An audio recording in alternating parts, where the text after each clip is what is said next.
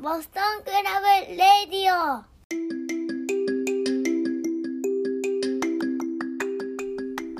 はい、皆さんこんにちは、こんばんは、奈良なんです。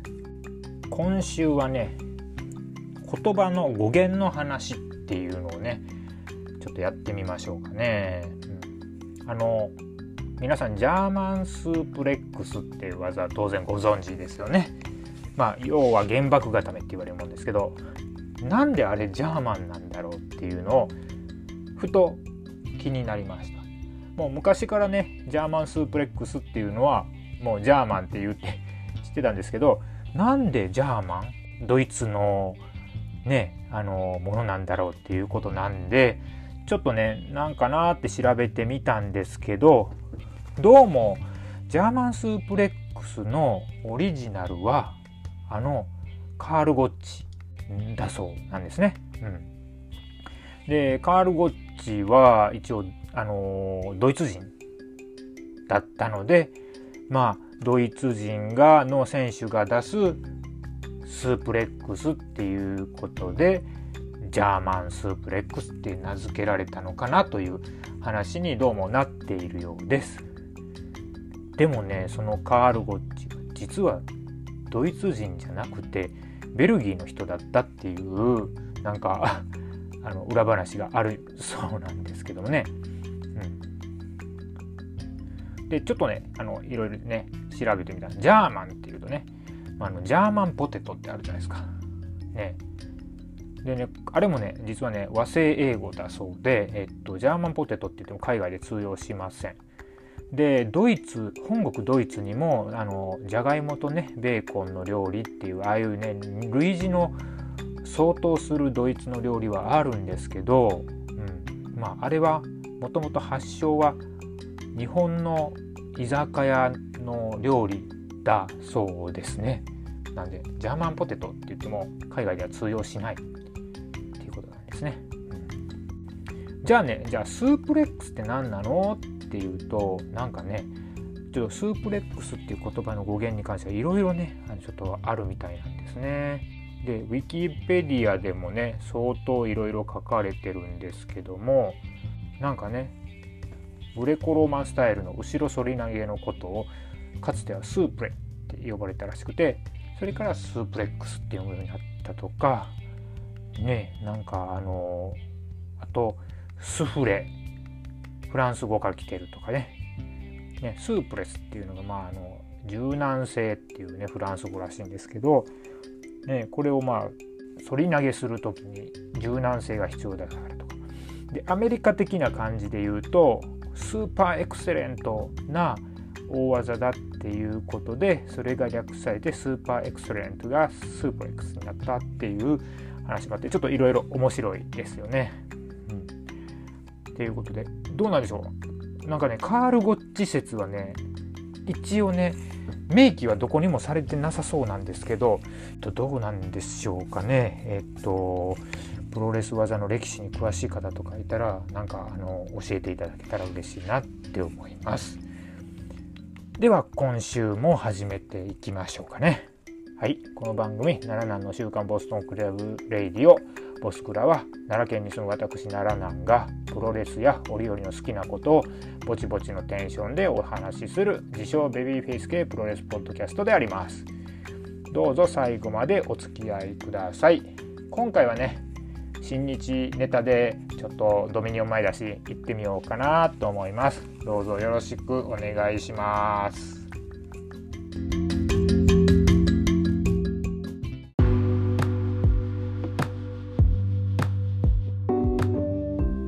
まず前半戦は 5.13AEW ダイナマイトのリングで行われた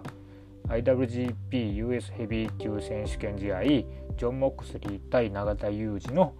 ワンマッチレビューをね少しやってみようと思います。でえっとねリングがですねついに AEW に IWGP のベルトが上がったっていうねこれがすごくちょっとまた時代が動いたのかなということで後々また記録されると思うなっていう瞬間でした。で入場ね永田はあの成田蓮を連れてね入場してきましたもちろんですね、えーと、ミッションブローでと入場曲入ってくるわけですよね。うん、で敬礼すると会場も沸きますのでアメリカでもあの永田の敬礼ポーズっていうのは認知されてるようですね。一方モクスリーはワイルドシングで入場してきますね。であの大仁田のワイルドシングっていうのはねすごく有名なんですけどもあれはですね X っていう欧米のバンドのカバーしたバージョンなんですね。で今回のモクスリーのもっと昔のですね60年代かなトロッグスのオリジナルの方であのちょっとね古めかしくてフォーキーな感じのねワイルドシングで入場です。これがオリジナルですね。でまあここら辺のねこれで入場してくるっていうセンスはちょっと日本人ではわからない感覚なのかもしれないなとは思いますね。うん。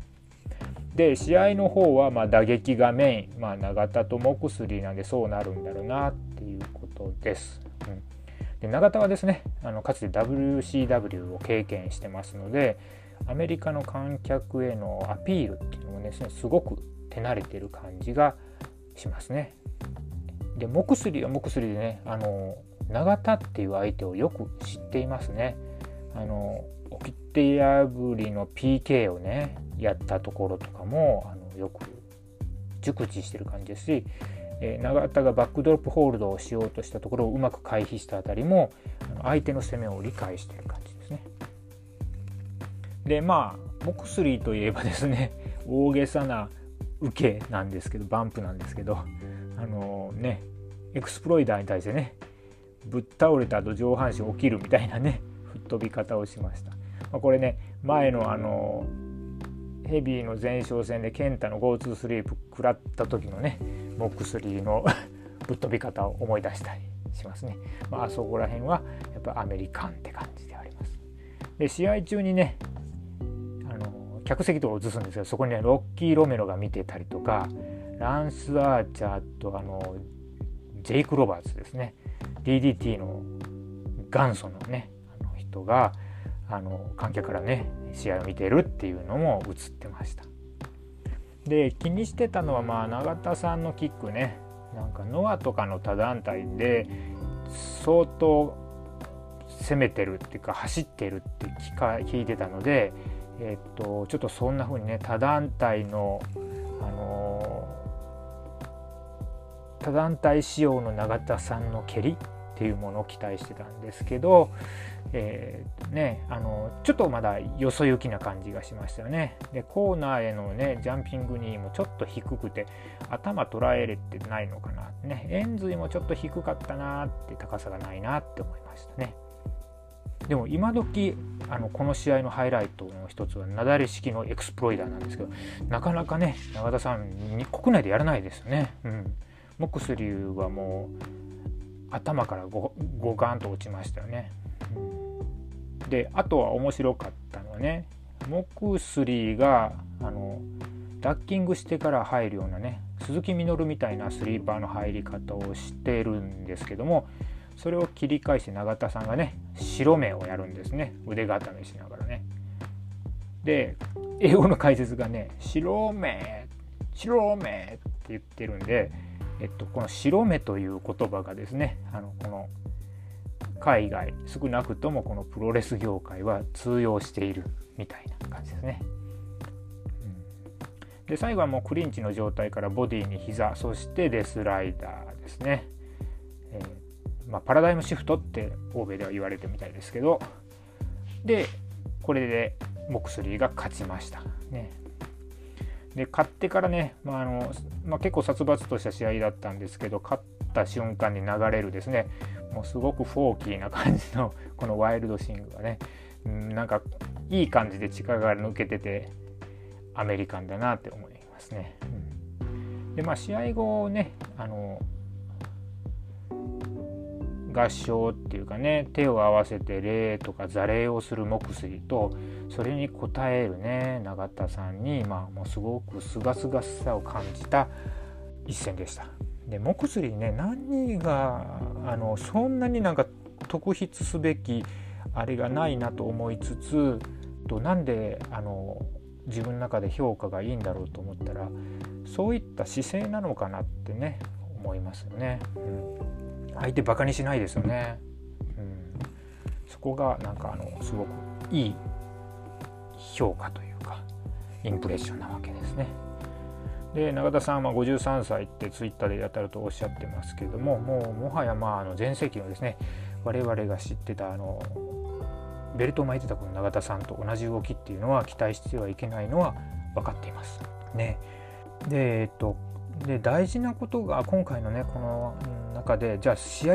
とてつもなくすごい試合だったかっていうとそこまではなんですけども大事なことはねもうこのコロナのね流行の状況の中でアメリカのねまあ一応アウェーですよね AW がね団体に行って挑戦者としてモクスリーに指名されてね、まあ、一応それに応える試合をしたっていうのはすごく大切なことだったんじゃないかなと思います。で前回はねあの US 戦が NJPW ストロングのリングで県大点防衛戦してで今回は逆にですね AEW のリングに新日の選手とベルトが上がって選手権試合をやったっていうことがあのちょっと意味がある一戦だったのかなって思いますね。でフォビドゥン・ドアね禁断の扉っていうのがたまに開いてはこうやって交流してっていうことでってますし今小島さんがねインパクトに上がっててですね結構海外盛り上がってるみたいなんで、えっと、こういったことをねあのやっていくとやっぱり日本のあの時代を支えた選手っていうのは相当あれなんですねスーパースターなんだなって思ってね世界的に見てスーパースターなんだなって思ったりします。で永田さんはあの先日ようやく隔離期間を終えてですね自宅に1ヶ月ぶりに家に帰ってきたっていうことですけどまあねこんな海外に行くハードルが超高くてですねえっとそういったこともあるのを承知した上でも渡米して壊れて渡米して試合してっていうのねまあそれ相応の報酬とかね、えっと見返りがありうるとはいえですねやっぱりあの決心しないとなかなかできないことなんでいや本当にその時点であのよく行って帰ってこられたなということで、えっと、お疲れ様でしたって言いたいですよね本当に。で今後もね、まあ、新日の選手が誰かね AW に上がったりね木水と絡んでいったりっていうんですけでしょうけどね、まあ、海外にいる選手でしたら、まあ、フィンレイジュースあたりとかヒクレオとかにもちょっと行ってみてほしいんですけどまだ早いですかね。でなんか外国人選手がねやっぱりコロナなんで新日本特に日本マット離れっていうのがどうもね避けようがないような気がするんですけど、まあ、そのねえっ、とマット離れをね食い止める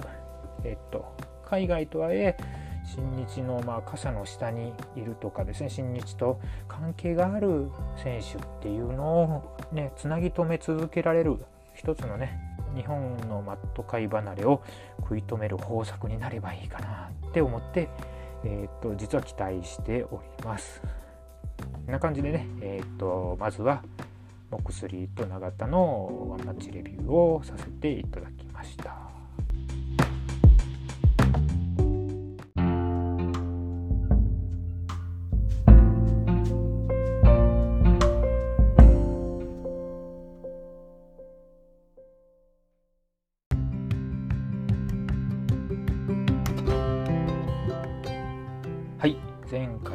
始まりました。大仏固めのコーナーですね。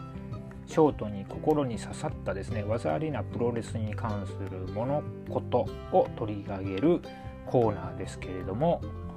今回ね取り上げるのはノア5.31後楽園ホールにあのずれ込んじゃいましたけどねの三沢メモリアル工業の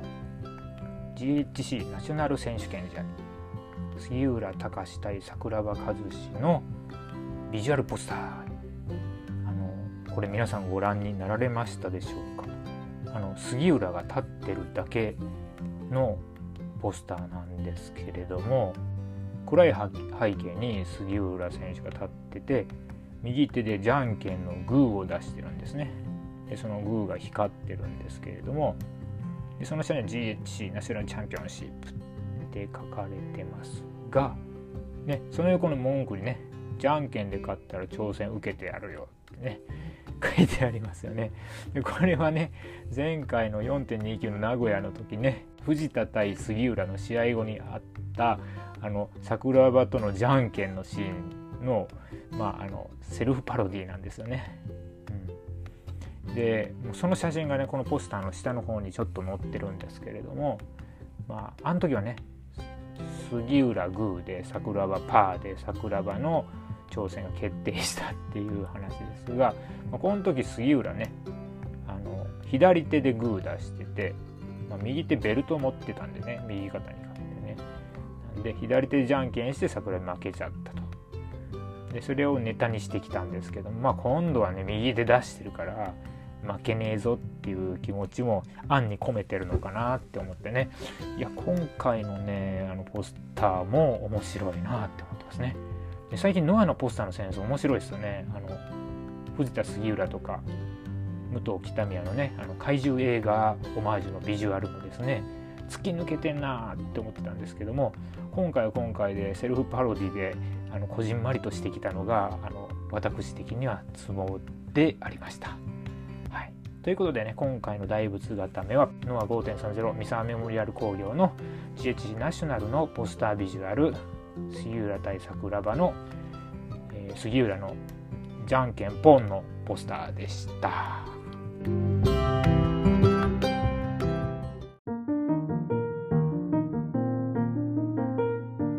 なナなのボストンクラブラジオ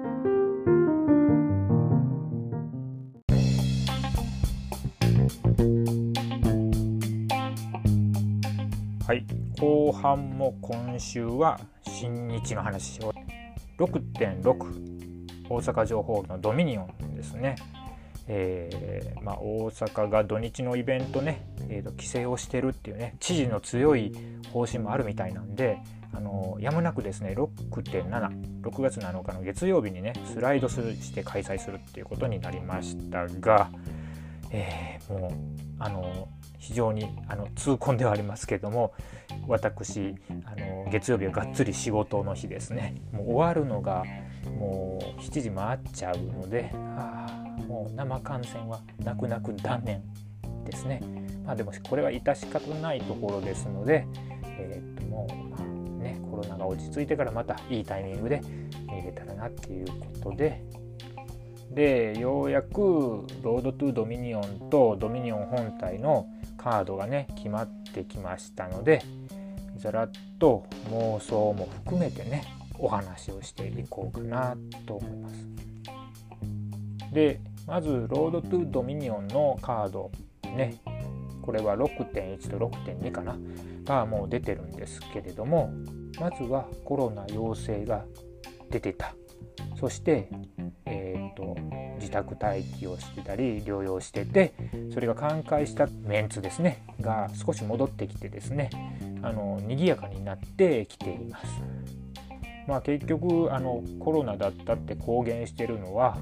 岡田と太一とデスペラ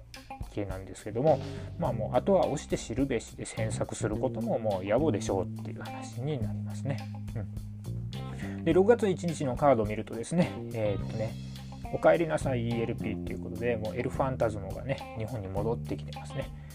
これはもうめっちゃ嬉しいですよね、うん、あのエルファンタズムねあのヘビメタいわゆるねメタル好きを公言してる、まあ、ヘッドバンガーっていうぐらいですからねなんですけどもこのねな ELP がね選んだねなんか曲のセットリストとかあったらね聞きたいですけどねそんなん出してこないですかね。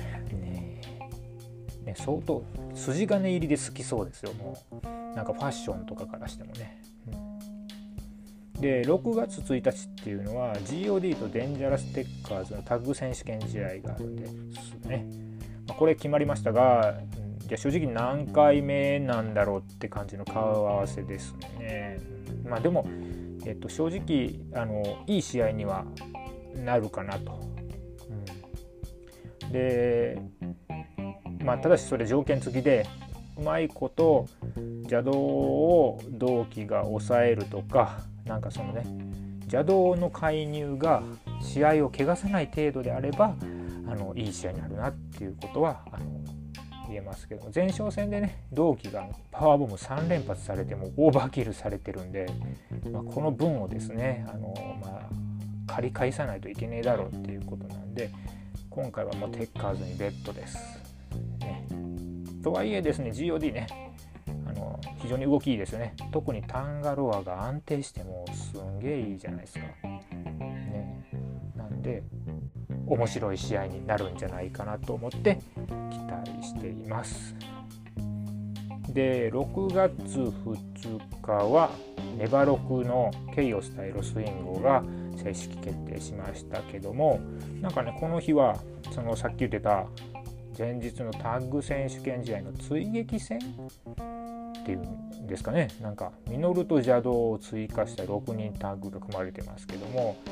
いや正直この追撃戦ってこういう組み方あんまりなんか余ったもん組んでる感じでうまくないなって正直思っちゃいますね。というのはですねこちら側もですねあの次に絡んでくる選手が出てきたりするならまあまあいいんですけどもどういうテンションで見ていいかどうか分かんないですよね。で例えばこれがね、えーと、ミノルと邪道じゃないですか。これは同期と邪道を絡めてで今後いつかやるやるって言ってる同期対邪道の布石になったりしたら面白いんですけどそういったこともないのでちょっとここら辺新日なんかねとりあえず組んだよみたいな感じでカードで出してくるのをうんって思ったりしています。ね、でネバロクケイオス対ロスインゴですけどももうこれねもう先春前哨戦でとのね後藤が吉橋の棒を持ってね試合後入ってきたの見てねもうなんかめっちゃ違和感なかったんですよねなんかね本当に殿がなぎなた持って駆けつけたみたいな感じで良かったですよね。うん、もうリリシーっていうねいやああいうああいうなんかでちょっと小道具あった方が後藤さんいいんじゃないですか。で、えっと、この試合ですけどもまあね、えっと、なんかね、えっと、真田武士内藤ってちょっと手持ち無沙汰っていうかね手が寂しそうなんでであとはあの棒武者ってね本当にタッグ面白いんでタッグ路線に行ってほしいからちょっとそろそろこの6人タッグ路線はこのケイオスチームそろそろで石井さんそろそろ粘ってほしいしっていうことも含めるとまあまああのー、一旦ここではロスインゴ取っても面白い面白いっていうかいいんじゃないかなって思いますね。うんでネバロクはちょっとやっぱり去年のケイオス同士のね取り合いの試合もすごく面白かったしあの格上げにつながると思うので、えっと IWGP のタッグの下みたいな扱いですけれどもなんか同格にぐらい上がってくるぐらいまでロスインゴが盛り上げるのもありかなと思いますね。でロスインゴ取った後ね誰が行くのかって妄想するとねやっぱり3人組といえばあれじゃないですか。オスプレイがあのちょっといなくなっちゃったけどものユナイテッドエンパイアの3人ですね。特にヘナーレそろそろ日の目見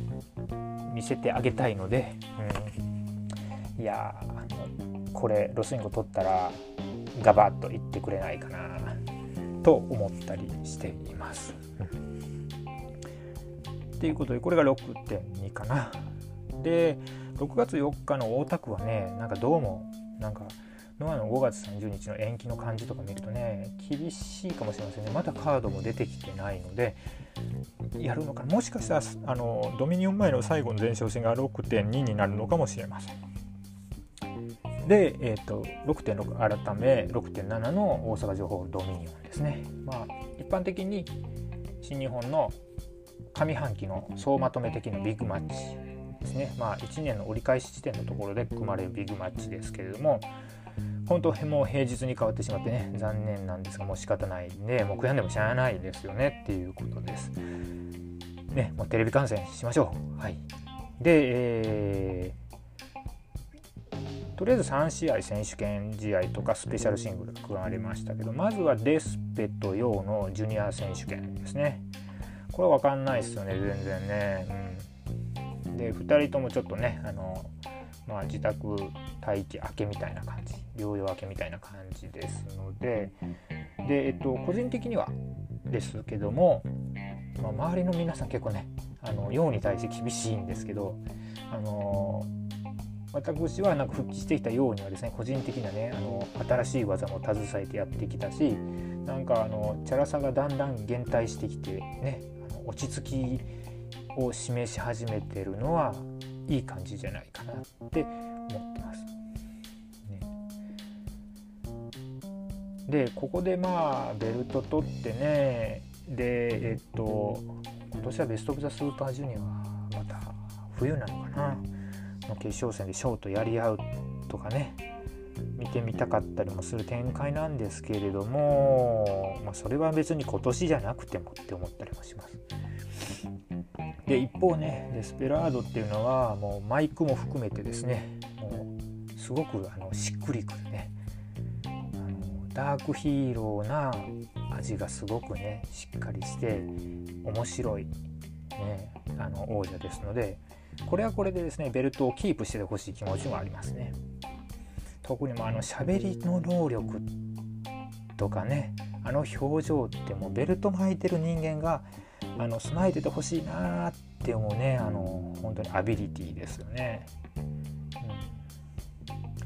でまあヒロムとのストーリーがあるんでヒロムがなんかちょっと戻ってくるまでデスペ持っててほしい気持ちもあるんですがうんどうでしょうかねちょっとこれ分かんないですね本当にね。うん、ベットするならデスペかな。ねまだデスペ見てたいって感じですね。でまあまあ勝手に妄想すると試合後に ELP 入ってきてスーパーキックサドンデスですがをかましてあのデスペ勝った方がデスペかようか知らないけど勝った方がグロッキーして挑戦表明次は ELP が挑みますって展開を、えー、っと期待しておりますね。で次がいぶしとこぶのスペシャルシングルですね。でこれは次のヘビーの挑戦者決定戦っていうことで、えー、個人的な好みとかえっと前哨戦の神声とコブ声の比較を見るともうここはコブが勝てっていう感じでしょうね。でここ最近のコブって動きキレキレで、まあ、いぶしのハイスピードプロレスになんかコブが完全についていけてる、ね、そして何よりですね顔に感情が宿ってきてるんですよね前みたいになんか何考えてるのか分かんない感じじゃないですしあのすごくあのなんか、ね、前にも増してね前から良かったんですが前にも増してねなんかコブのプレゼンスが上がってきてます間違いなくね。で反則とかなくてでバックステージでですねあのコメントだけで悪ぶるっていうのもですねもうなんか板についてきましたんで、うん、まあこの試合ではあれかな F5 サイズとか見たいなって思いますね。で次の挑戦者っていうのが決まる試合の可能性もあるんですがなんかねえっとコブが勝ったらメインで高木は勝たなそうな気がするんですね。なんかパワーファイター同士の試合をこのヘビーに据えるっていう感じではちょっと今の空気的にないのかなって思うので、まあ、そこら辺からねゲスな勘繰りのの結果からのお出迎えを行くとどうですけどもまあ、岡田が勝つっていうシチュエーションであれば、まあ、コブが行くんだろうし高木が勝ったらいぶしかなって思っています。から逆にこの試合コブが勝てばメインでは岡田が勝ちそうですしこの試合いぶしが勝っちゃったら高木があのメインで勝ってベルトを巻くっていう風になったらまああの面白いな、ねまあ、メインの結果を占うこれがセミなんですかねみたいな風に思うのも一つかなって思います。でメインですね高木と岡田の IWGP 世界ヘビー級王座決定戦ですけどもまあもう日程がね迫っちゃってることもあってもうトップコンテンダー同士でねもう言ったもん勝ちみたいなところで高木が言って岡田が言ってトップコンテンダー同士でもうカードが組まれちゃいましたが岡田と高木はこれまでどうなんでしょう1勝1敗ですかね。うん、で昨年のね、えーと、国さんのとこでね G1 のベストバウトって投票してくれって言ってたけども私は、えーと、岡田対高木で、えっ、ー、と兵庫？だったのか大阪だったのかな。ね。これにしましたよ。あのどっちが取るのかわからない。特に G1 ってそうですよね。ですのですごくのりものめり込めた一戦でした。で今回はニュージャパンカップ1回戦で岡田が負けちゃったっていうね。あの出花くじかれたっていうね。やつで。ちょっとまあまあなんか弱めのストーリー弱めじゃないですかね、うん、なんで2人のね岡田も高木もあのいい選手だなと思ってる私からするとちょっとなんか盛り上がりづらいとこではありますね。うん、ただまあシステム的なお話をするとまあニュージャパンカップで負けちゃってる岡田が今回は星返しをするっていうのが、うん、まあ下水勘繰りかなと思います。まあ内外ってね絶対いい試合になりますね。うん、もう純粋にいい試合ができますだからもうねストーリー云々っていうのはね足りない足りないっていうのはもう置いておいてまあ、このカードが決まったらまあ間違いなくいいカードなんであとのね前哨戦2戦か3戦でしっかりねあの盛り上げていってもらって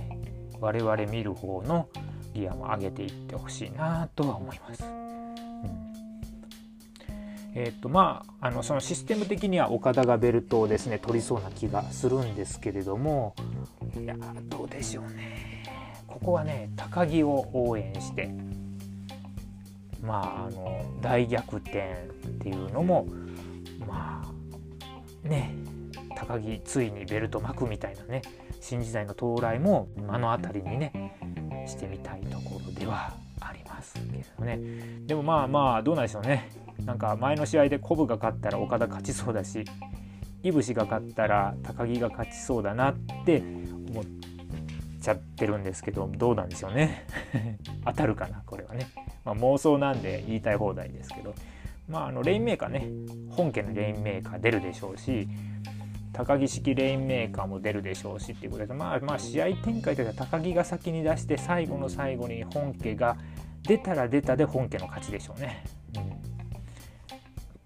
でね、まあ、高木式ツームストーンとかね、あのまた出してきたら面白いですけど、それこそあれじゃないですか、TTD じゃないですか。ね、高木式ツームストーンドライバーつってね、TTD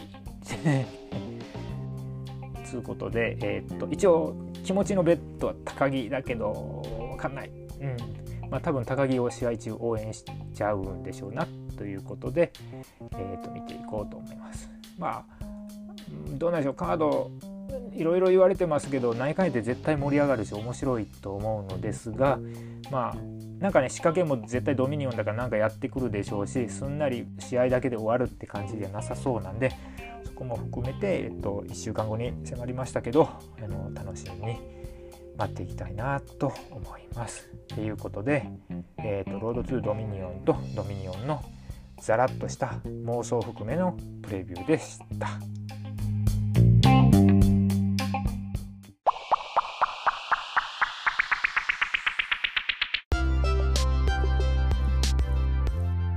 っきツイッター見てたんですけどノアのね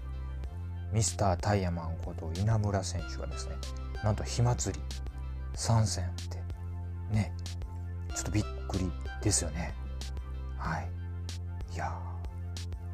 これはちょっと火祭りなんかメンツ面白そうっすよね。なんかいやいやちょっと今回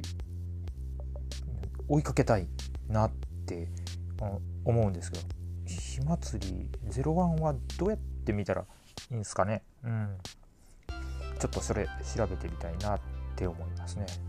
で大谷慎次郎といえばね、えー、グレイトに実験マッチでね参戦してて鬼塚選手とのシングルマッチをやってたんですけどこう面白かったっすよね。グレイトが面白いなと思ったんですけども、うん、なんかそれもなんか今度旗揚げ戦するんですか？っていうことなんでちょっとそこら辺ね新日で見ててあの足りないなと思うところは大谷慎次郎で補おうと思ってたんですけどちょっと01とグレイトちょっと気になってる。んでまだもうちょっとねあのチェックしてみようかなって思ってます。はい。ということで今週はこんな感じでね終わっていこうと思います。えーこの番組「奈良南の週刊ボストンクラブレイディオ」では皆さんのご意見ご感想をお待ちしております。Twitter でのリプ DM や、えーコメントなどね「ハッシュタグボスクラ」でつぶやいていただきますととっても嬉しいです。ジャーマンスープレックスの由来とかご存知でしたら是非教えてください。ということで今回はここまで最後までお聴きいただいてありがとうございました。また来週お目にかかりましょ